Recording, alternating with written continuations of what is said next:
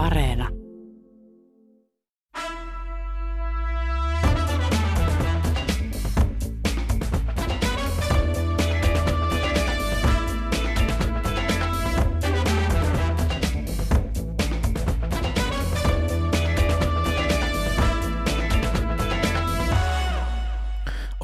Ja seurassanne on Kulttuuri Ykkösen perjantai-studio suorana lähetyksenä Pasilasta. Kulttuurivikon puheenaiheet laittaa järjestyksen seuraava joukko essesti Silvia Hosseini, tervetuloa. Kiitoksia.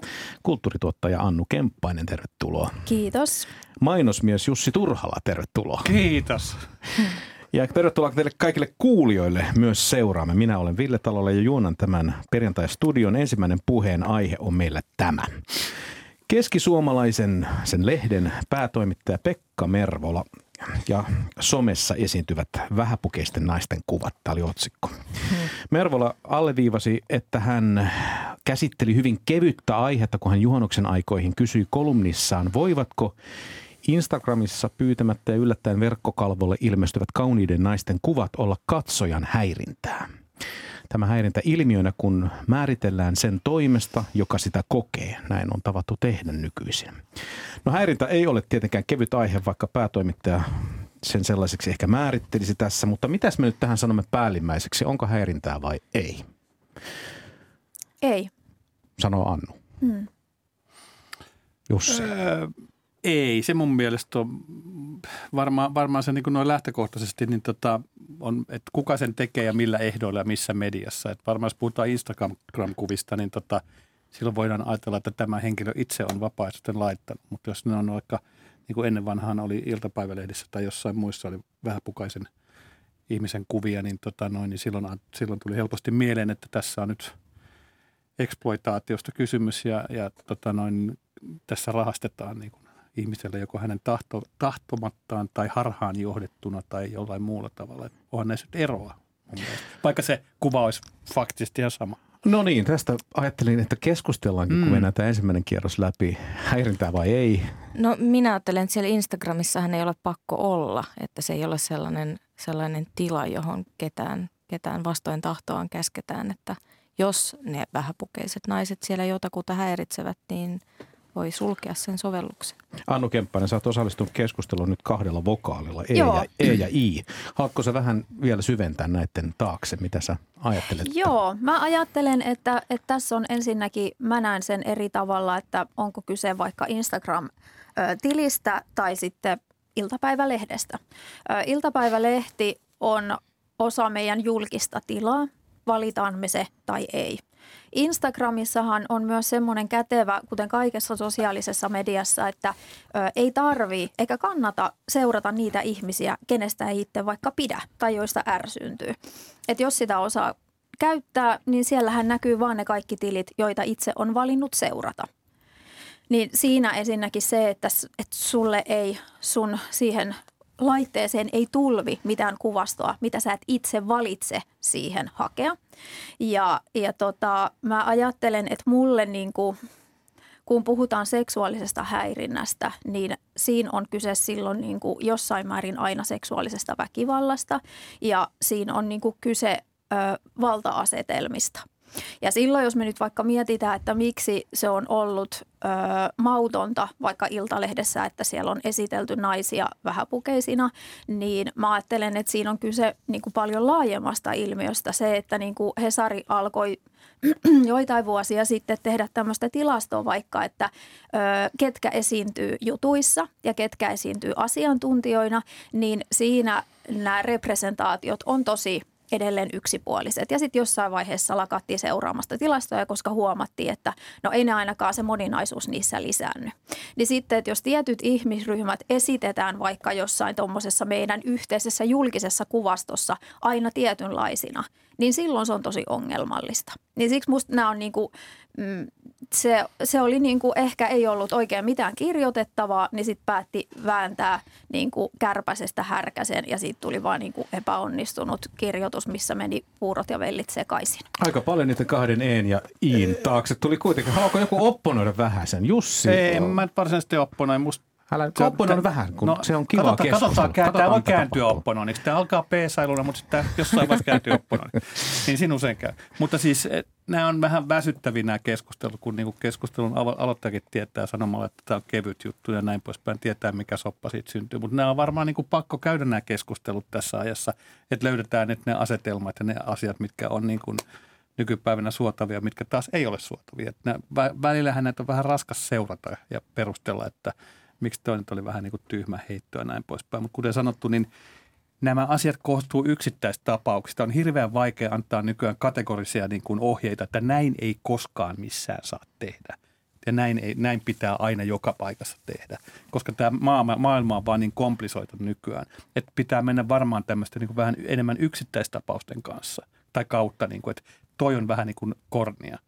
Ja musta myös, myös se yleinen mielipide, että, että niitä ei ehkä jaksa sitten kattella. Että ihan oikeasti se, että, että että ei, ei katsella sellaisia kuvia sitten. Jos ei tämä Sanna Marinin kuva kiinnosta, niin pakko sitä mennä katsomaan. Yhä, yhä useammat ihmiset varmaan tekevät niin, että vaikka se on niin provokatoristi laitettu, että menkääpäs nyt ja klikatkaa, niin eipäs mennäkään. Et siihenkin voi sopia luottaa, että, että kun yhteiskunnan ihmiset kehittyy, niin yhä enemmän tapahtuu tällaista. Ei mun tarvitse nähdä sitä. Mä en ole käynyt katsonut sitä kuvaa. Silvia. Niin, siis tota, jo toi on varmaan ihan hyvä, hyvä tapa myös, että jos haluan myös niitä niitä tavalla algoritmeja ikään kuin muokata, niin se on varmaan ihan järkevää, että se, sehän on tietysti tuon niin somen ongelma, että se toimii algoritmipohjaisesti ja se toimii nimenomaan sillä tavalla, että provokatiivinen ja ärsyttävä ja vihastuttava materiaali on se, joka eniten nousee ihmisten silmille, koska se tietenkin niin kuin herättää huomiota ja sitten se tuo, tuo tota, sen kylkeen voi panna mainoksia, jotka sitten taas tuo sille, sille tota niin. some, somefirmalle rahaa. Niin, tota, niin tietysti ihmiset, jos he haluavat, että tavallaan paremman puutteessa tietysti toivoisi, että some toimisi toisenlaisella logiikalla. Mutta niin kauan kuin se tuollaisena toimii, niin varmaan voi yrittää vastustaa niitä algoritmeja. Niin, se, se, kun se perustuu sille logiikalle, että me ollaan tämmöisiä ja meidän voidaan manipuloida käyttäytymään mm. näin, niin hokkus pokkus, miten se jos meidän käyttäytyisi niin. niin? Mä, mä kiinnitin huomioon siihen kun sä sanoit, että julkinen tila ja valittu tila, no on se valittu, jos sä ostat iltapäivälehden, niin on sekin valinta, se maksaa Joo, mutta iltapäivälehdillä on ne isot lööpit, mitkä on meidän julkisessa tilassa. Ne on kaikkien nähtävillä, ostetaan me sitä tai ei. Niin, jos se määritellään täällä, mutta tähän on jälleen kerran, jos sulla on Instagram-sovellus, niin jotenkin pyytämättä yllättäen voihan sinnekin tulla vaikka mitä sisältöä, jos on täytyy se kestä. Mutta tässä on oikeastaan toinen pointti on myös tämä, sä olet varmaan ottamassa kiinni jostakin, mitä nää sanoo, mutta no ehkä. no otapa kiinni, niin mä No ei siis, mä vaan niinku vielä siis silleen, mitä en, en äsken hoksannut sanoa, että mitä niinku mä ajattelen, että seksuaalinen häirintä ja seksuaalinen väkivalta, että ne on kuitenkin ihan eri kaliberin asioita. Että mä ajattelen, että tämä ehkä kertoo siitä, että Pekka Mervola ei, hän ei ole kokenut seksuaalista häirintää. Hän ei tiedä, mitä se on. No entäs tämä häirintä noin laajemmin. Siis Mervola nyt sitten jotenkin sivulauseessa, ja tästä, tästä olen löytävinen jonkun pointin, että jos häirintä on jotakin sellaista, mikä määritellään siten, että se, joka on sen kohde, niin sanoo, että tämä oli häirintää. Niin onko siinä mitään ongelmaa teidän mielestänne, jos häirintää on se, minkä minä koen, että on häirintää? Siis en, en ole yhtään sanonut tyhjäksi sitä, että jos joku ihminen käyttäytyy kuin porsas, hmm. niin onhan se häirintää. Mutta, mutta voidaanko se häirintä määritellä yksinomaisen kokemuksen läpi?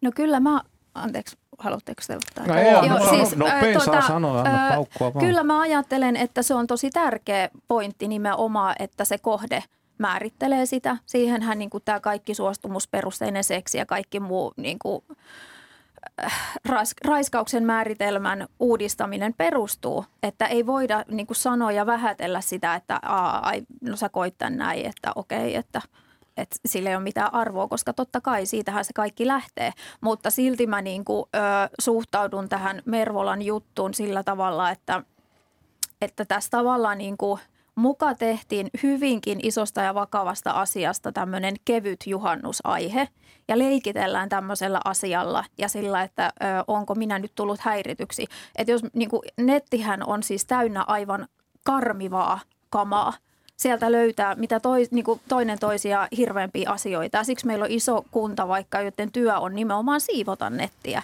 Että totta kai, siis siellähän ihmiset voi tulla myös häirityksemään missään nimessä sitä kyseenalaista enkä ne. Niin. vähättele, mutta että tähän juttuun suhtaudun kyllä niin kuin hyvin Mutta kyllä, kyllä se tuossa mä oon vähän eri mieltä. Kyllä se niin kuin aika paljon rapaa sai päälleen, että ei se, ei se mennyt ihan kevyen juttu, vaikka se ehkä alo- aloittajan tarkoitus olikin näin. Mutta kyllä se, kyllä se mun mielestä aika kriittisesti otettiin vastaan se, Mikä? se, se Mervola juttu.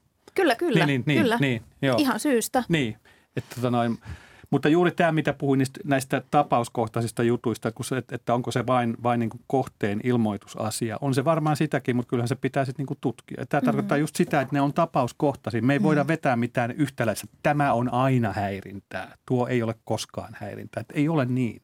Jos me lähdetään tälle linjalle, että se on kohteen niin kuin koettavissa ja ole- oleva asia, niin silloin ne pitää tutkia. Silloin, silloin se alkaa koostua niin kuin yksittäistä tapauksista tämä juttu. Ja Kyllä. pitää katsoa ne kaikki. Ja siksi mä ajattelen, että vaikka niin kuin valta-asetelmat on semmoinen, mitä ei voi tästä ottaa pois. Niin. Et silloin, jos on kyse vaikka aikuisen ja lapsen välisistä asioista, jolloin, Niin. jossa tarkastellaan häirintää, niin silloin se on auttamatta siinä läsnä, että toinen on aikuinen ja silloin kantaa isompaa vastuuta. Niin, ja, mutta sitähän se Mervola tässä niin kuin tav- tavallaan peräänkuulittaa, että vähäpukeisen naisen kuvan näyttäminen on mukamas aina häirintää, eikö niin? Mm. Että tällaisia johtopäätöksiä me ei voida vetää. Mm. Tuota, tässä tämä kolmossivun tyttökulttuuri on ollut esillä. Sitä kritisoitiin aikoinaan tietysti siksi, että se esineellisti naisia tai näin koettiin. Ei se varmaan ihan väärä kokemus ollutkaan, mutta myös siksi, että se tarjosi vääränlaisen idean nuorille ihmisille naisen kehosta sekä mallina että mielikuvana, mitä naiseus on. No miksi se Instagramissa käy näin, jos siellä on sama kuva kuin mitä on kolmossivun kolmossivulla ollut. E, Missä on Instagramin vastuu näissä kysymyksissä? No mä ajattelen, että tässä on se netin ja somen hienous, vaikka siihen liittyy tosi paljon niin kuin huonoja asioita, mutta se, että se on niin kuin, käyttäjät pystyvät luomaan sitä sisältöä itse. Mm. Ja se on mun mielestä se sen hienous ja se on se demokratiaa lisäävä aspekti. Eli kun meillä on moninaisia ihmisiä luomassa sitä kuvastoa, niin silloin se on automaattisesti erilaista kuin se, että jos se on joku Iltalehden toimittaja, joka sinne valitsee omasta Mutta olihan mielestään Iltalehdessäkin edustavat erilaisia tyypit. kuvia ja sä katsoit sitä kolmossivun kuvaa ja sen muodostit sitten nuorelle ihmiselle sen, no sen mä oon kuvan. tosi niin, eri mieltä. Se, että ö, siellä ei varmasti ollut vaikkapa sukupuolen moninaisuutta tai että siellä olisi ollut niin kuin, ö, hyvin, siis siellähän oli tosi stereotyyppisiä ne naisrepresentaatiot oli. Niin se, että niin kuin jossain Instassa ollaan niin kuin jo lähtökohtaisesti eri tilanteessa. Mutta tänä päivänä siellä voisi ihan hyvin olla edellisellä aukeamalla iso juttu Prideista ja seuraavalla juttu niin kuin kolmossivun tyttökuva oikeasti. Niin, Et- tai kolmossivun ihminen. Niin, mutta et tarkoittaa, että se viitekehyshän ratkaisee aika paljon. Sehän on niin kuin media, jossa kerrotaan maailman tapahtumista. Sitten jos se, siellä on se kolmossivun tyttö, niin ajatellaan, että tämä on jollain tavalla ok tässä mm. maailmassa, mitä me näillä muilla sivuilla selitämme, miten se toimii. Niin, niin se Niin. varmaan tuo sen tulkinnan siihen, vaikka se kuva olisi ihan täsmälleen sama kuin Instassa. Ö, haluatko se Silvia sanoa tähän väliin? Niin, siis joo, mä on tavallaan niin kuin ajattelen samalla tavalla kuin Annu, Annu sikäli, että tietenkin se, että kun Instagramissa ihminen voi itse tuottaa sisältöä, niin se tuottaa jonkinlaista moninaisuutta, mutta kyllä se tuottaa sen tavallaan moninaisuuden kehyksissä myös aika paljon samankaltaisuutta, koska siellä sellainen tietty esimerkiksi niin kuin kehon esittämisen tapa, niin kuin, että siellä muodostuu tavallaan tietynlaisia trendejä, että millä tavalla sitä kehoa kuvataan. Ja, tota niin, ja kyllä mä, niin kuin, mä oon joskus miettinyt, niin kuin, mä kuulostan nyt varmaan ihan hirveän konservatiiviselta tässä, mutta se ei varsinaisesti ole tarkoitus, mutta oon miettinyt vaikka sitä, että et, et jos on Instagramissa vaikka joku ihminen, joka ottaa itsestään semmoisia niin kuvia, jotka ö, ainakin ensivilkaisulta omaan silmään näyttää aika erotisoidulta, eli aika samanlaisilta kuin vaikka ne kolmostyttökuvat, mutta se kuvatekstin ajatus on tavallaan tämmöinen että tässä, tässä nyt otan omaa seksuaalisuuttani haltuun, mikä on tavallaan ihan oikein, ja niin saa tehdä, ja jos se tuo itselleen hyvää oloa, niin sinne mitään väärää. Mutta se, että kun käyttäjä niitä kuvia selaa ja sitten se katsoo vaikka jonkun, en tiedä, esimerkiksi vaikka aikuisviihdetähden oikeasti erottiseksi tarkoitettua kuvaa ja sitten se näkee ihan samanlaisen kuvan, joka onkin nyt tarkoitettu emansipoivaksi, niin pystyykö se tekemään katsoessaan sitä eroa, että tämä on nyt se feministinen kuva, jossa nainen ottaa niin kuin seksuaalisuutensa omaan haltuunsa ja tämä on nyt se tavallaan erottiseksi tarkoitettu kuva, jolla yritetään saada katsoja kiihottumaan.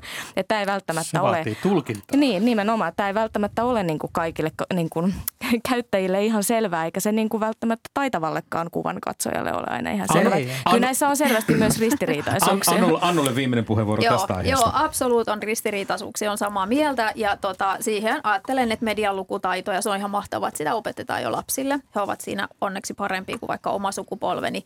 Ja se, että niin kuin kaiken näköistä normien purkuprojektia tarvitaan tähän just. Mutta edelleen mä vielä palaan kerran tähän Iltalehti-skenaarioon. Mä ajattelen, että se, että mitä Jussi sanoi, että voidaan kirjoittaa Prideista ja sitten siellä on se joku kolmossivun nainen, niin mä edelleen ajattelen, että, että se ei ole niin yksinkertaista. Että se, että ei ole sitä kolmossivun... Öö, nainen tai oliko se vielä tyttö kaiken mm. lisäksi, niin se, että että kun nimenomaan tavallaan se, että jos se naisten representaatio on se, ja sitten siinä lehdessä kaikki ne asiantuntijat ja kaikki ne muut on aina jotain miesoletettuja, niin siinä ollaan tavallaan siinä ytimessä. Mm. Että okei, jos halutaan järjestää jotain tämmöisiä kolmossivun ihmisjuttuja, niin sitten se pitäisi olla nimenomaan freimata kokonaan uusiksi. Ja että siinä olisi erilaisia ihmisiä, siinä olisi jotenkin niin kuin joku selkeä fokus, että mitä sillä haetaan. Tarjolla on tämä äh, ju, juttu vinkkinä keskisuomalaiselle. Ottakaapa sinne kolmossivun keskisuomalaiset ihmiset esittelyyn tällä periaatteella, mitä Anno tässä esitteli. Mutta nyt jätetään tämä aihe ja mennään eteenpäin.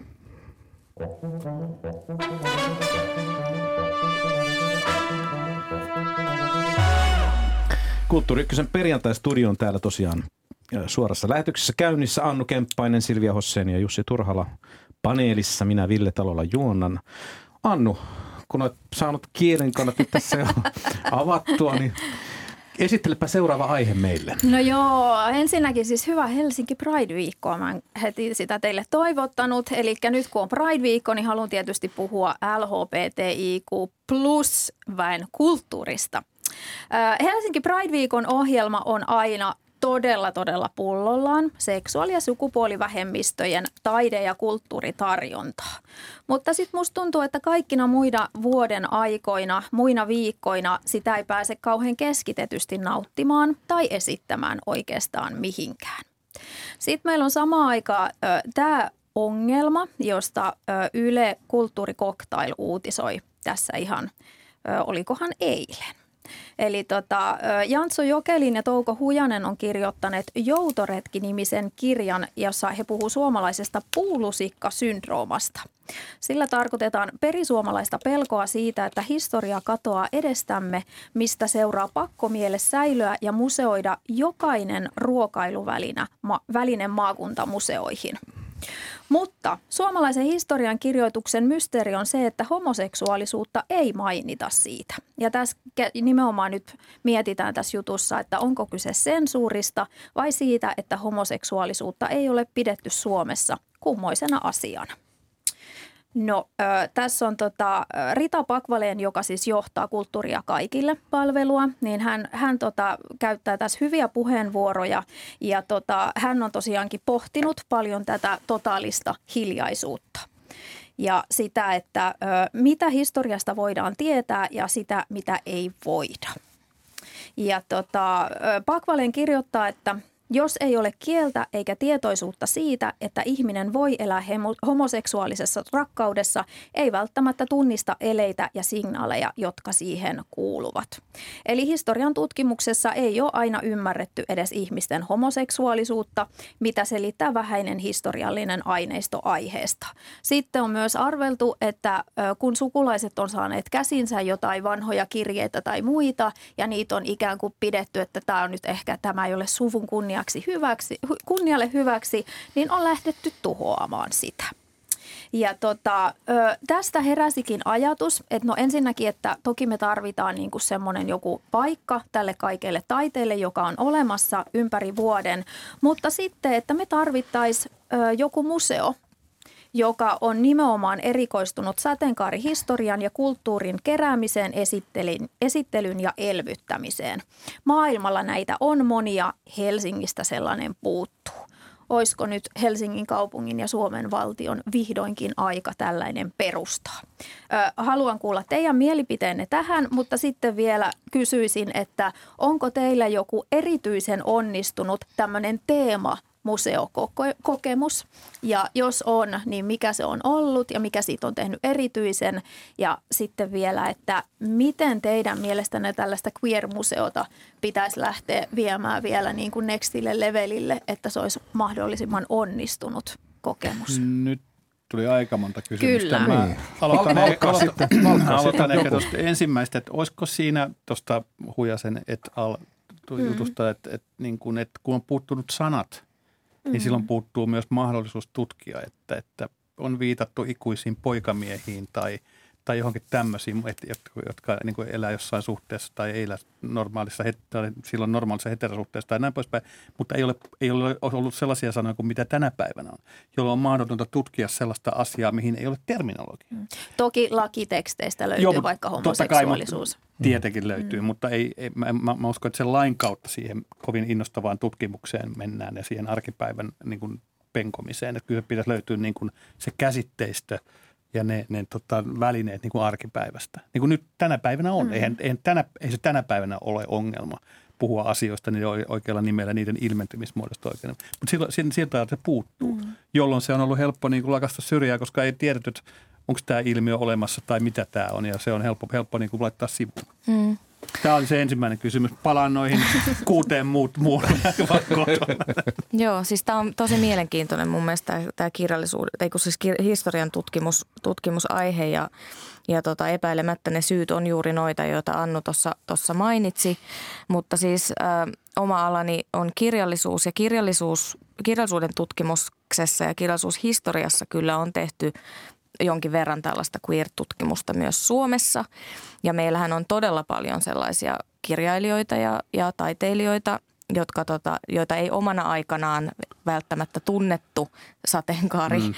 kansaan kuuluvana, mutta, ja sitä on jopa peitelty ja heidän niin kuin, teostensa tulkintahistoria on sivuuttanut tämän ja, ja niin kuin vaiennut tästä näkökulmasta, mutta aika usein sitten heidän kuoltuaan tai muuten asenteiden vapauduttua, niin on tajuttu, että itse asiassa nämä tekstit käsittelee ihan muita seikkoja kuin mitä on ajateltu – ja tota, sitten tutkimusten näkökulmia on sitten tarkistettu ja, ja tekstejä on tulkittu, tulkittu uudesta näkökulmasta. Ja, ja kyllähän meillä on esimerkiksi, se on ihan totta, että tuommoinen niin sateenkaarimuseo puuttuu meiltä. Mä en tiedä, pitäisikö sen olla juuri Helsingissä. Se voisi olla jossain muuallakin Suomessa ihan hyvin. Ja lämpimästi kannattaisin sellaisen perustamista ja, ja tämän historian tutkimista. Mutta Helsingissä on esimerkiksi sellainen kiinnostava paikka kuin Taidekoti Kirpilä, joka esittelee siis lääkäri Juhani Kirpilä Kirpilän tota, taidekokoelmaa ja, ja hän, hän eli homosuhteessa ja hänen teoksensa, tätä, näitä teoksia, joita hän on siis keräillyt, niin niissä on tämmöistä sateenkaaritematiikkaa aika paljonkin. Ja täällä Taidekoti Kirpilässä järjestetään tämmöisiä queer kierroksia, joissa näitä teoksia tulkitaan nimenomaan tällaisesta näkökulmasta. Mä tässä yritän samalla kun kuuntelen mitä puhutte, niin asettaa itseni jonkunlaisen museokuraattorin paikalle ja miettiä, että mitä, mitä sitten kokoaisin tähän, tähän museoon. Ja mä huomaan, että se on tosi vaikea keksiä, että mitä, mitä ne artikkelit on, mitä, mitä olisi. Koska puhutaan ilmiöstä, joka on ollut sairaus ja mm. rikos Riko, hyvin niin, pitkän just, aikaa, niin. niin ei siitä synny samalla lailla jälkeä. Että helppo tehdä Suomen äh, höyrylaiva teollisuuden museo, koska saadaan aina joku ratas sinne näkymiin ja joku, joka on kuppalakki kädessä tervehtimässä valokuvassa, mutta tämä on ilmiö, joka on tosi, tosi niin, Mut kyllä siinä, siinä, siinä, mielessä, kun puhutaan että sateenkaarikansa, niin en, en, en mä tiedä, oliko se silloin sateenkaarikansa. No ei se silloin, ei, ei, ei, ei, ei, Tämä on niin ihan eri asia, kun nyt nämä terminologiat on loksattanut paikalle. Mutta sen takiahan sitä pitäisi, niin. sen takiahan sitä juuri pitäisi sitä kulttuuria tutkia kyllä. ja elvyttää, koska sillä ei ole ollut, se ei ole ollut aikaisemmin, se ei ole saanut olla sillä tavalla elinvoimainen, tai jos se on ollutkin, niin se on ollut sitä maan alla. Mutta kyllä mä oon aika varma, että jos lähdetään niin tuonne arkistoihin ja, ja tota, äh, niin kuin museoihin penkomaan ja haet, katsotaan sieltä kirjeitä ja päiväkirjoja ja, ja, tota, ja just esimerkiksi vaikka kirjallisuutta. Sitten, niitä on vaikka kuinka paljon sellaisia, vaikka tulee Kaaro Sarkia mieleen ja, ja tota, Krister Schilman tietenkin aivan avoimestikin käsitellyt homoseksuaalisuuttaan, Gunnar Björling – tota, kuvataiteesta Magnus Enkel esimerkiksi on sellainen, jota on nyt alettu tulkitsemaan mm-hmm. nimenomaan tämän sateenkaarinäkökulman kautta tai, tai niin kuin homo- tai biseksuaalisuuden kautta, niin tota, kyllähän näitä, kyllä näitä on. Että kyllä sitä materiaalia, mä en usko, että se kuitenkaan on ongelma, että materiaalia ei löytyisi. Joo. Se Joo, sijoitus, siis- sijoitus, sijoitus, enemmänkin halusta kiinni, Kyllä. että halutaanko Kyllä. sitä ja siis siinä, että osataan lukea sitä. Just näin. Koska siis vaikka tämä kriminalisointi, että ihminenhän on aina ollut moninainen, Mm. tämä on mun vahva väite. Kyllä. Mutta se, että, että Suomessa vaikka homoseksuaalisuus on kriminalisoitu 1892, mm. seurattiin Saksaa siinä.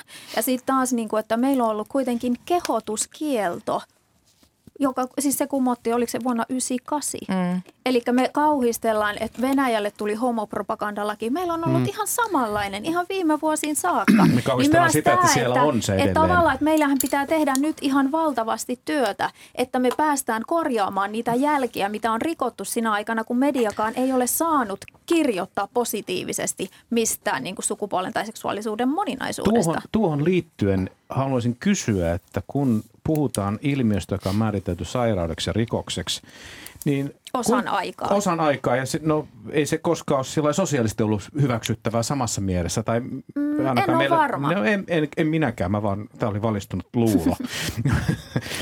Jotain arvokasta tietysti esittää tässä kaiken kansan kuulle, mutta, mutta siis tähän liittyen, kuinka tärkeää olisi pitää tämmöisessä muistoti, muist, siis tilassa, museotilassa myös muistoa tästä, että tämän ilmiön historiaan on liittynyt nämä saira, sairausluokitukset ja rikokset, koska Eikö mä rupesin miettimään, että no meillähän pitäisi olla tavallaan dokumenttia siitä, mitä, miten homoseksuaaleja tai muita vähemmistöjä, su, sukupuolivähemmistöjä on kohdeltu joskus no aikoinaan. mä käsitin, että se on nimenomaan olennainen osa tätä asiaa. Kyllä, Et- et- kerätään sitä historiaa, jotta ymmärretään tätä hetkeä ja koska tulevaa. sehän tekee siitä museon, jos me puhutaan museosta. Mä en tiedä, voiko se olla joku muu kuin museo, voiko se olla joku näyttely tai whatever. Mä ajattelen, että ilman muuta pitää olla tämä, tämä niin kuin hyvin väkivaltainen historia, pitää olla esillä. Muistan joskus aikoinaan, kun olin, olin äidinkielen ja kirjallisuuden opettaja, niin vein yhden kouluryhmän ja älkää nyt vaan siellä järkyttykö, koska he olivat hyvin tyytyväisiä, niin vein heidät Tomo Finland-näyttelyä katsomaan tuonne taidehalliin ja, ja tota, se oli sellainen ryhmä, joka oli hirveän innoissaan siitä.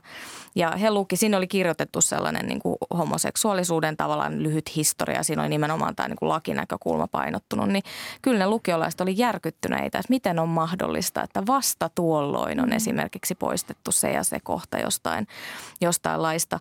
Mutta sitten mä ajattelen, ja, ja Annu voit korjata, jos olen väärässä, mä ajattelen, että se ei ole kuitenkaan ehkä oikea tapa, että sellainen museo niin kuin rakennetaan tämän ympärille tämmöisen niin kuin vainon ja uhriuden, mm-hmm. että eikö tämmöisen museon idea olisi nimenomaan nostaa esiin niitä, niitä tavallaan niin kuin pieniäkin rakoja ja kulmia, jossa ihmiset ovat voineet olla oma itsensä ja rakastaa sitä, ketä haluaa. Että, että siinä korostuisi myös tällainen niin kuin ilo ja, ja elämä, eikä vaan se vaino ja, ja niin kuin uhrina oleminen. Onko toista ilman toista, mutta hei, Annulla olisi yksi kysymys niistä hyvistä museovinkkeistä, tota, Joo. missä olette kokeneet Niin. hyvää el- elämyksellisyyttä. Käytetään Tää seuraava niin- minuutti nyt siihen, niin yhteensä. Mä kävin Momassa kaksi viikkoa sitten ja siellä sitten siitä viikko myöhemmin kävin pienessä kesätaidenäyttelyssä Orvenen Purnossa ja tämä äärimmäinen ero näiden kahden välillä, se ensimmäisessä tulee niin taideähky, joka on vakava mm. tila, koska Porivedellä taide, tietysti. niin. se. Sitten mennään tällaiseen puolessa tunnissa läpikäyteltävään muuten hienoon näyttelyyn, suosittelen. Niin tota, näiden niin kuin ero, mä en osaa jäsentää, mitä mä tässä nyt haen, ei tässä mitään teemaa, mutta osoittipahan vaan, että museoita tarvitaan niin Pride-museoita kuin modernin taiteen museoita kuin kesätaidenäyttelyitäkin. Mun, no sano se Silvia Niin, ensiksi. siis mun tämä kokemus ei ole nyt to- toisinnettavissa, koska tämä oli yksittäinen näyttely V&A-museossa Lontoossa 2013 muistaakseni oli tanskalais-ruotsalaisen taiteilija kaksikon Elmgren et Draxetin näyttely, joka teki suuren vaikutuksen. En nyt ala sen tarkemmin sitä kuvailemaan, että mitä siellä oli, mutta se, he, nämä niin kuin kaksikkohan on nimenomaan, en tiedä ovatko, ovatko he pariskunta peräti, mutta ovat nimenomaan tällaista homokulttuuria omissa teoksissaan käsitelleet. Ja ne, niiden jutut on kyllä on aina ollut todella vaikuttavia ja, ja tämä näyttely oli erityisen hieno. Okei, mä sanon tähän loppuun hienon museokokemuksen. Aika tuore. Kävin muutama viikko sitten Lontoossa ensimmäistä kertaa Imperial War Museumissa, eli sotamuseossa, jossa oli aivan fantastisen hienosti laitettu ne näyttelyt. Mä oon käynyt Lontoossa kymmeniä kertoja, mutta mä koskaan osunut aikaisemmin sinne museoon. Se oli hieno. Ja se oli hyvä museo, koska siinä ikään kuin koko ilmiö, sodan ilmiö, esitellään kaikissa ulottuvuuksissa. Että Siellä ei ole pelkästään jotakin vanhaa konekivääriä vitriinissä sanoi, että tällä ammuttiin, vaan se oli hyvin mm. kokonaisvaltainen. Ja jotain tämmöistä me tarvitaan nyt sitten aiheesta kuin aiheesta. myös tästä. Kyllä. Toivottavasti jossain vaiheessa tulee. Joo, ei mitään, ei mitään kukkenhaimeja, vaan no, saa semmoisenkin tehdä. Mutta hei, jätetään tämä aihe. Kiitos Annu ja mennään eteenpäin.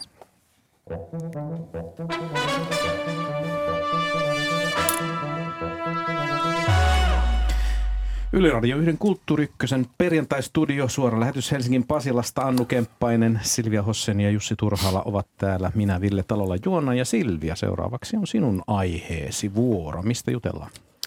No mun aihe liittyy yhtäältä sananvapauteen ja toisaalta populaarimusiikin tai ehkä yleisesti kulttuurin tai taiteen muutosvoimaan. Hesarissa oli tuossa pari päivää sitten uutinen aiheesta, joka on itselleni tuttu, eli, eli tässä oli nyt metallimuusikoita, mutta siis muusikoiden vainosta Iranissa.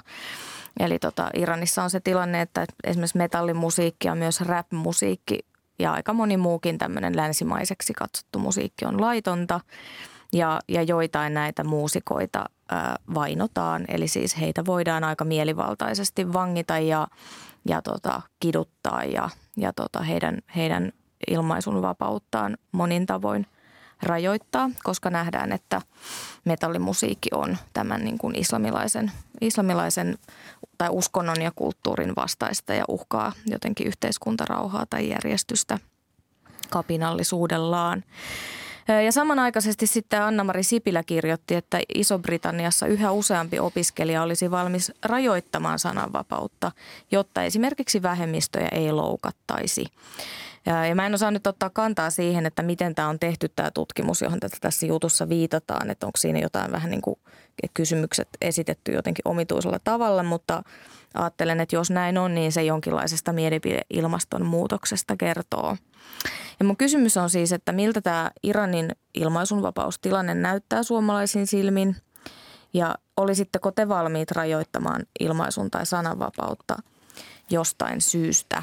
Ja ehkä kiinnostaa myös se, että voisiko populaarimusiikilla tai jollain muulla kulttuuriilmiöllä olla länsimaista, länsimaissa sellaista muutosvoimaa, että vallanpitäjiä hirvittäisi.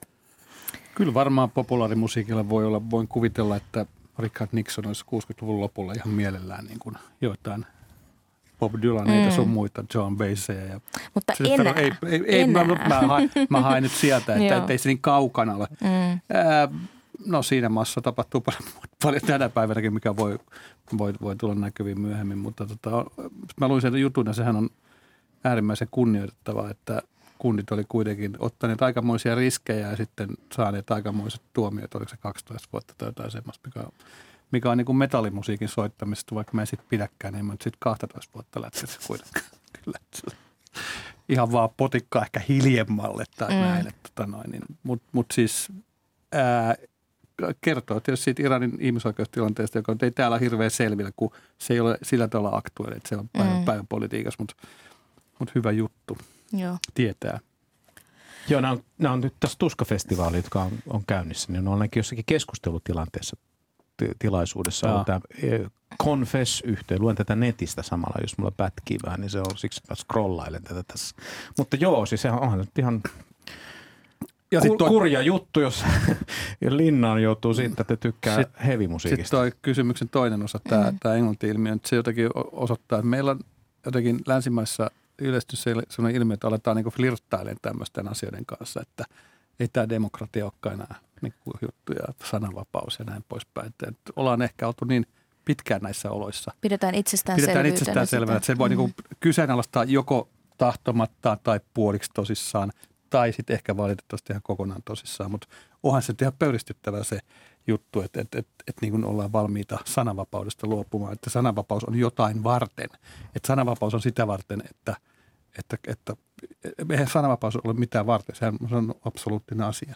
Tai sen Joka, pitäisi olla. niin, niin, joko on tai Mm, ei ole. Niin. Annu. Joo, no mä tota, musa-juttu ensin mietin, että mm, kyllä mun mielestä vielä 70-luvulla ainakin, varmaan sen jälkeenkin, kun Suomessakin kirkolla Mm. on ollut isompi asema, niin yhtä lailla vaikka rockia tai punkkia on kauheksuttu ja, ja on kielletty konserteja ja keikkoja tietyiltä artisteilta. Suomeen oli paha Kyllä. Mm. Niin silleen mun mielestä niin kuin mehän ollaan itse juuri oltu siellä. Että mä ajattelen, että niin kuin niin kuin oletan, että tässä Iraninkin tapauksessa, että tässä on uskonnolla iso rooli. Eli tavallaan niin kuin sitä kautta, kun valtio ja, ja tota kirkko enemmän vielä eriytyy, niin silloin ehkä myös tämmöiset ilmiöt ö, muuttuu sille, että... Ö, se on hienovaraisempaa. Että kyllä mä ajattelen, että edelleenkin niin kuin vaikka Madonnahan on haastanut katolista kirkkoa ihan viime aikoihin saakka valtavasti ja, ja tota, ajattelen, että Yhdysvalloissa vaikka jotkut, että jotka sitten taas ikään kuin haastaa jotain skeneä, vaikka niin kuin jotain räppiskeneä sillä, että ollaankin niin kuin homomiehiä ja ehkä mm. vielä niin kuin rodullistettuja homomiehiä, niin kyllä sekin – haastaa tosi paljon, mutta koska niin kuin valtio ei ole, tai siis kirkko ei ole samassa asemassa niin kuin ikään kuin valtion ä, auktoriteettina, niin silloin se on hienovaraisempaa. Mm. Mutta on, on luen musiikilla kiitos, edelleenkin mm. niin kuin muutosvoimaa. Mä, mä kyllä tämmöisenä teologitaustaisena henkilönä ja uskonto, vanhana uskontojournalistina varon aina ikään kuin yksinkertaistamasta sitä, että mitä uskonnon vaikutus on mihinkin kulttuurin osa-alueeseen. Se tietysti voi olla konservatiivista ja, ja tukahduttava ja jos nyt puhutaan Iranin teokratiasta, niin se on tämmöinen totalitaristinen tapa harjoittaa uskontoa, joka jossa on tuhovoimat ilmeisiä, mutta uskonnossa on potentiaali hirvittävän moneen asiaan.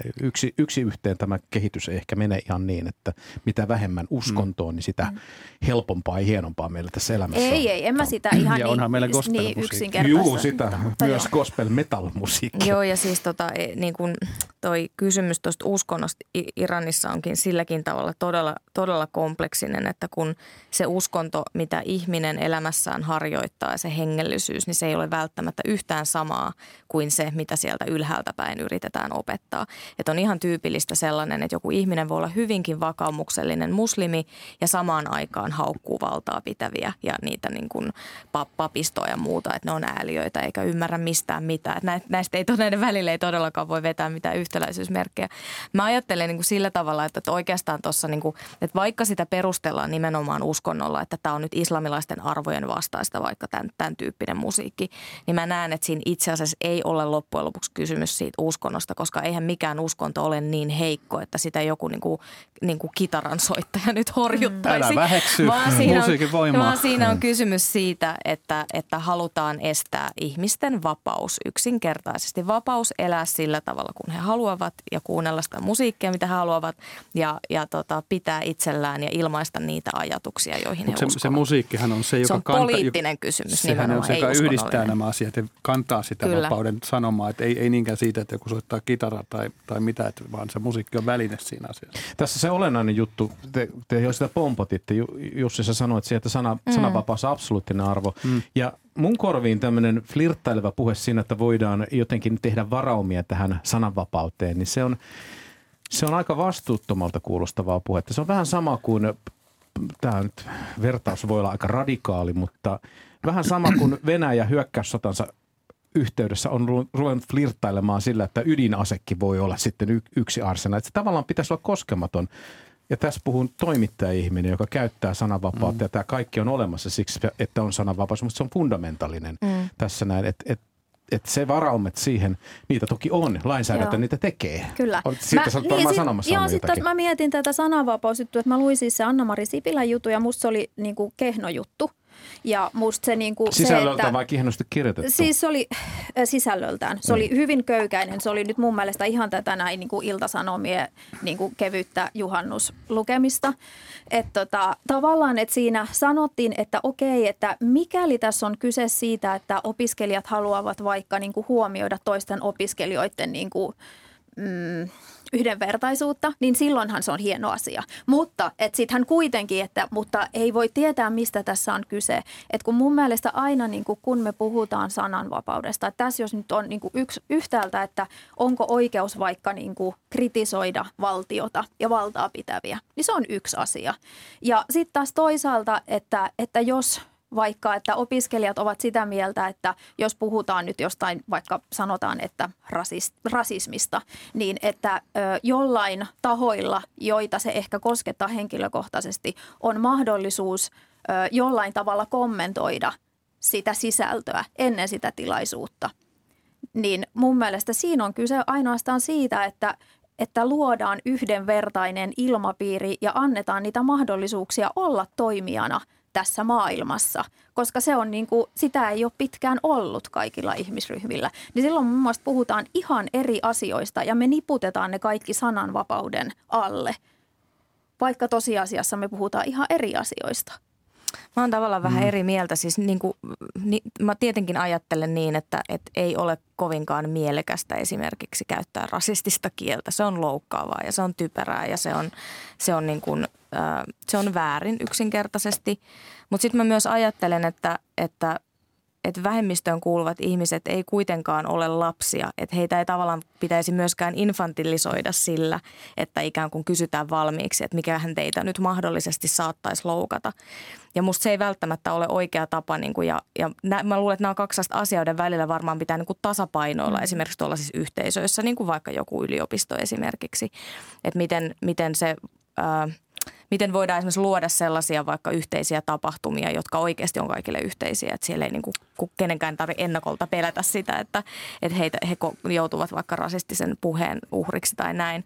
Mutta, tota, mutta siinäkin on musta riskinsä, että jos tavallaan niin kuin lähtökohtaisesti varotaan sanomista siksi, että joku – sinne saattaa tulla joku, joka kuuluu johonkin ryhmään. Niin, niin mun mielestä saa loukkaantua, mutta sitten pitää tutkia, oliko syytä loukkaantua. Niin. Se just mistä puhuttiin niin, niin aikaisemmin, niin. että, että nämä, on, nämä on jälleen niitä, että on, on hirveä, mm. koska no, tuo johtaa sitten täydelliseen terroriin, terroriin, että määritellään, että – että mitä saa puhua ja kuka saa puhua. Sananvapaus on absoluutti. Sitten tulee rikosoikeus, joka määrittelee kunnianloukkauksen. Näet, sitten sit astutaan sille tai puolelle.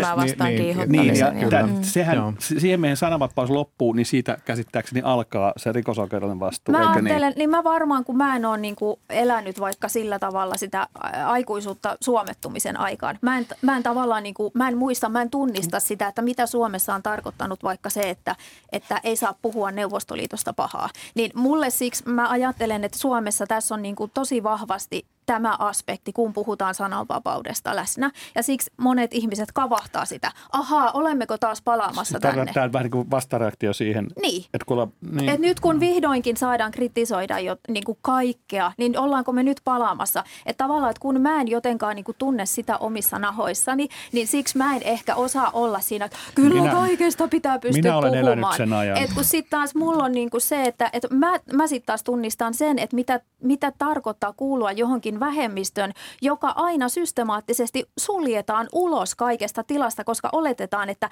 täällähän ollaan vaan me ja ne muut on aina jossain muualla. Ja se on tosi kuluttavaa. Ja on paljon ihmisiä, jotka ei sen riskin takia uskalla tulla niihin tiloihin. Niin siksi mä ajattelen, että me ollaan siinä vaiheessa, jossa me ikään kuin yritetään antaa sitä toimijuutta kaikille, jotta me päästään siihen seuraavaan vaiheeseen. Että sitten me voidaan oikeasti niin kuin keskustella rikkaasti, kunnioittavasti ja monipuolisesti. Mutta onko miten, sanava- siihen... miten sananvapaus nyt reagoi tähän? Mitä, mitä, mitä sen suhteen toi kuvaamassa tilanne pitäisi niin kuin se, että, että me sallitaan se, että, että voidaan olla niissä tilanteissa, että pitää vaikka miettiä etukäteen, että jos sä oot, niin kuin, että, että okei, meitä on ryhmä nyt tämmöistä niin kuin hyvin samankaltaista jengiä, me ollaan järjestämässä joku tilaisuus, jos me käsitellään jotain ilmiötä, mikä ei kosketa meitä, hmm. niin että okei, on varmaan tosi viisasta, että me puhutaan niiden ihmisten kanssa ja kysytään niiltä vaikka, että no miltä teistä Toihan vaikuttaa. on ihan, ihan perusalkeellisia No tämä oli siinä Sipilän te jutussa, niin. että nimenomaan, että onko tässä kyse jo sensuurista, jos lähdetään tarkistamaan asioita etukäteen, niin mun mielestä se ei ole, kun se on pelkästään niin kuin sensitiivistä Sensur, toimintaa. Sensuuri on joku asian kieltäminen ja deletoiminen ja sillä lailla, että kuvitetaan sens, pois. Mutta... Sensitiivinen kuuluu ihan yleisiin, mun mielestä yleisiin ja järki, järkeviin ja hyvin perusteltuihin tapoihin kaikessa toiminnassa. No hyvä, jos sulla, mutta ei kaikilla Ää, kuulu. ollaan menossa siihen, että meidän pitää voida luottaa siihen, että maailma on menossa siihen koko ajan enemmän ilman, että me niin kuin kiellämme liikaa tai joustamme sananvapaudesta niin, siis sen tässä takia. on kysymys on... siitä, että pitäisikö kriminalisoida tätä, pitäisikö olla sakottamassa siitä, että joku tulee johonkin tämmöiseen tilanteeseen, vai pitääkö meidän kasvaa sellaisen, mä tunnen paljon ihmisiä, jo, jo, Annu, no, jotka on siinä asemassa, missä sä olet. Mä en tiedä yhtään itse, miltä se voi tuntua, muuta kuin arvelen, että se on kuluttavaa ja kurjaa, niin kuin sä sanot. Mutta mikä se on se tapa reagoida? Onko se sakkolappujen kirjoittaminen, tarkkojen sääntöjen kirjoittaminen, jotta Ei. pystyy Ei joku... Eikö, pitäisi eikö se ole tai kaikki tähän kohtaamiseen ja siihen, mm. että me opetellaan. Ja silloin täytyy sietää myös se, että joku on pöhkö. Ja Joo, Kyllä. sit, Joku ja on nyt me, ilkeä, me eletään tyhmä. nyt sellaista aikaa, että niitä pöhköjäkin valitettavasti on, mm. mutta sopii toivoa, että niiden määrä vähenee. Mä olen sata varma, että pöhköjen määrä vähenee. Ja kohta ei pöhköjä olekaan enää. Sä oot hirveän optimistinen. Totta kai mä oon. mä, mä taas näen jotenkin sellaisen niin pöhkömuurin tulevaisuudessa, jota päin me mennään. Kato eri suuntaan. Hei, nyt nopea kierrepallo. Tuottaja Oli Kangassalo pisti mulle tämmöisen, että otapa tuo kysymys esiin, se liittyy tähän vähän. Vihreät nuoret, alo- vi- vihreät nuoret aloittivat äh, Setämies-kampanjan. Heillä on nyt levinnyt Twitterissä. Ihmisoikeudet tarvitsevat puolustaa joka päivä, muuten sedät ottavat ne pois. Onko se nyt sitten ihan oikein, että Ei. sedät on aina tässä sitten, Ei, jotka... Tuosta jotka... tulee sitten taas vastareaktio. Ei tuo ole rakentava, et, eikä tuo niinku, musta tuo syyllistävää. Setämiehenä tässä itse sanonkin. Niin, no tässä toinen, niin, mutta toinen se, ei se niinku, mm. et musta pitäisi päästä tonkin yläpuolelle, ton niinku tuollaisen Niin.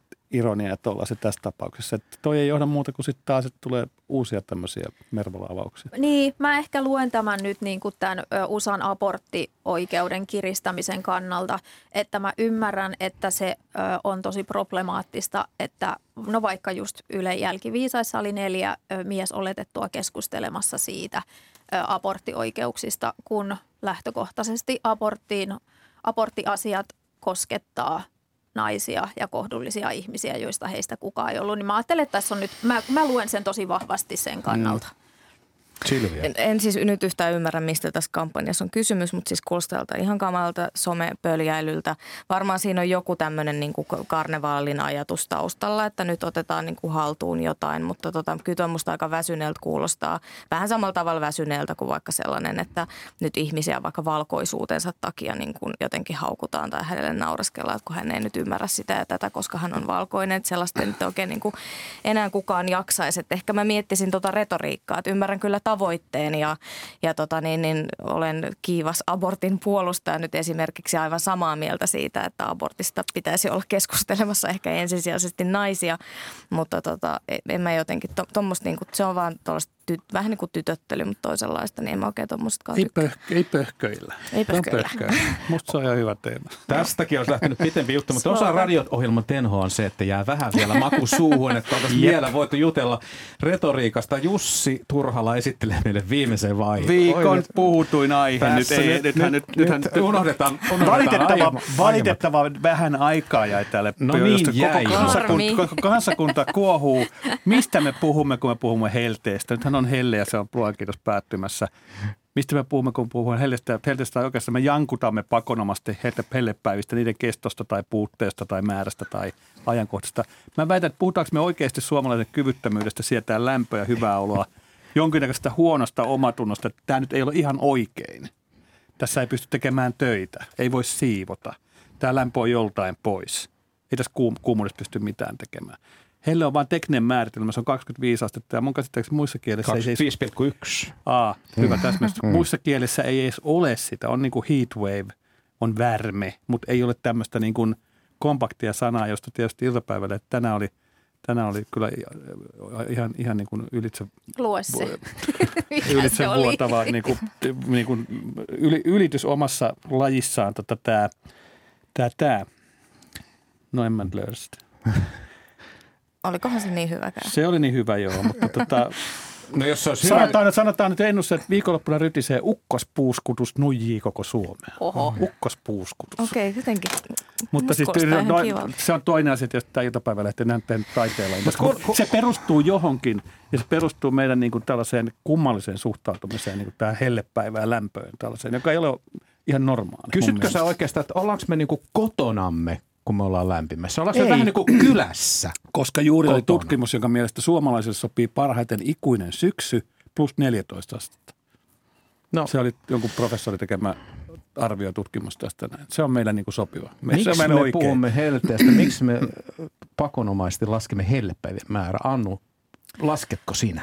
Öö, no siis huomaan, että koska mä oon aina rakastanut lämmintä mm, ja nauttinut helteistä, niin tota, ö, huomaan, että nyt tämä ilmastolämpenemisen myötä myös jotenkin oma suhtautuminen tähän muuttuu koko ajan. Että siinä on nyt myös jotenkin läsnä se, että voiko sanoa, että onpa ihanaa, kun on kuumaa tai onpa ihanaa, kun on Mun lämmintä. pitää voida. Niin, mutta että mä huomaan, että se niin. on mulla niin kuin läsnä siinä, kun mä mietin sitä lämpöä. Ö, mulla on siis semmoinen mielikuva, että tosi moni suomalainen ahdistuu heti, jos on hiukankin lämpimämpää. Siis että Joo, fyysisesti, kyllä. myös kehollisesti he eivät kestä sitä lämpöä.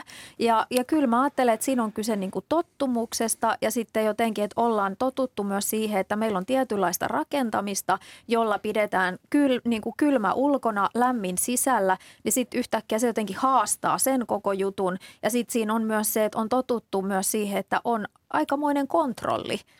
Siihen, että, että mikä se oma ympäristö ja vaikka lämpötila, missä elää, niin voihan se tuntua tosi haastavalta, että yhtäkkiä niin kuin, että sulta lähtee se kontrolli pois. Sehän on suomen kielessäkin. Kylmä on sitä mieltä, että. Kyllä. Silvia. No siis joo, sa- ajattelen sa- vähän samalla tavalla kuin Anna, että kauhulla olen nyt seurannut esimerkiksi tota Intia-uutisointia, että kun siellä ihmiset ihan oikeasti kärventyy ja kuivuu ja, ja se on tietysti järkyttävää ja se on sellaista, että mihin tällainen niin kuin yksi pieni ihminen ei oikein niin kuin tiedäkään, mitä siitä pitäisi ajatella tai miten siihen pitäisi suhtautua tai mitä sille voisi niin kuin, mitä sille voisi tehdä. Mutta tota, samanaikaisesti siis myös itse rakastan sitä, että on lämmin ja en, en ollenkaan edes ymmärrä tätä Jussin kysymystä, koska Joka oli mikä? kun en tiedä, koska niin kuin, mi- minua ei kiinnosta. Miksi me jauhetaan tämmöistä Minua ei asiasta? kiinnosta Ja niiden- alkaa pistät meitä jauhamaan. Minua ei kiinnosta hellepäivien laskeminen, vaan niiden viettäminen. Okei. Okay. Niin, niin joo, niiden viettäminen mahdollisimman pitkään. Kyllä. En mä laske hellepäivää, kunhan niitä on paljon. Joo. Mutta siitähän tuossa ilmastokriisistä on kysymys, että se on tällainen niin kuin epätasapainon kriisi. Joo, Kyllä. meillä oli että hirveän Jossain on pitkä- liian lämmintä ja jossain on liian kylmää, jossain on liikaa vettä, jossain on liian vähän. Se Mun, on mun mielestä on oikeus nauttia näistä huolimatta. Meillä oli pitkää pimeä talvi ja toinen tulossa kohta. Että tässä nyt on ehkä viisi tai kuusi hellepäivää, niin ei se vielä ihan niin Hetken kauheeta. kestää elämä. Me saatiin Jussi tää sunkin aihe puhuttua ihan yhtä laajasti kuin näin. jatkunut- kaikki puhuttiin Olisi jatkunut aikaa. vaikka kuinka pitkään. Tämä oli tärkeä Me oltiin, me aihe. oltiin päällekkäin tässä näin, mutta hyvät ihmiset, tässä oli heinäkuun ensimmäinen perjantai-studio.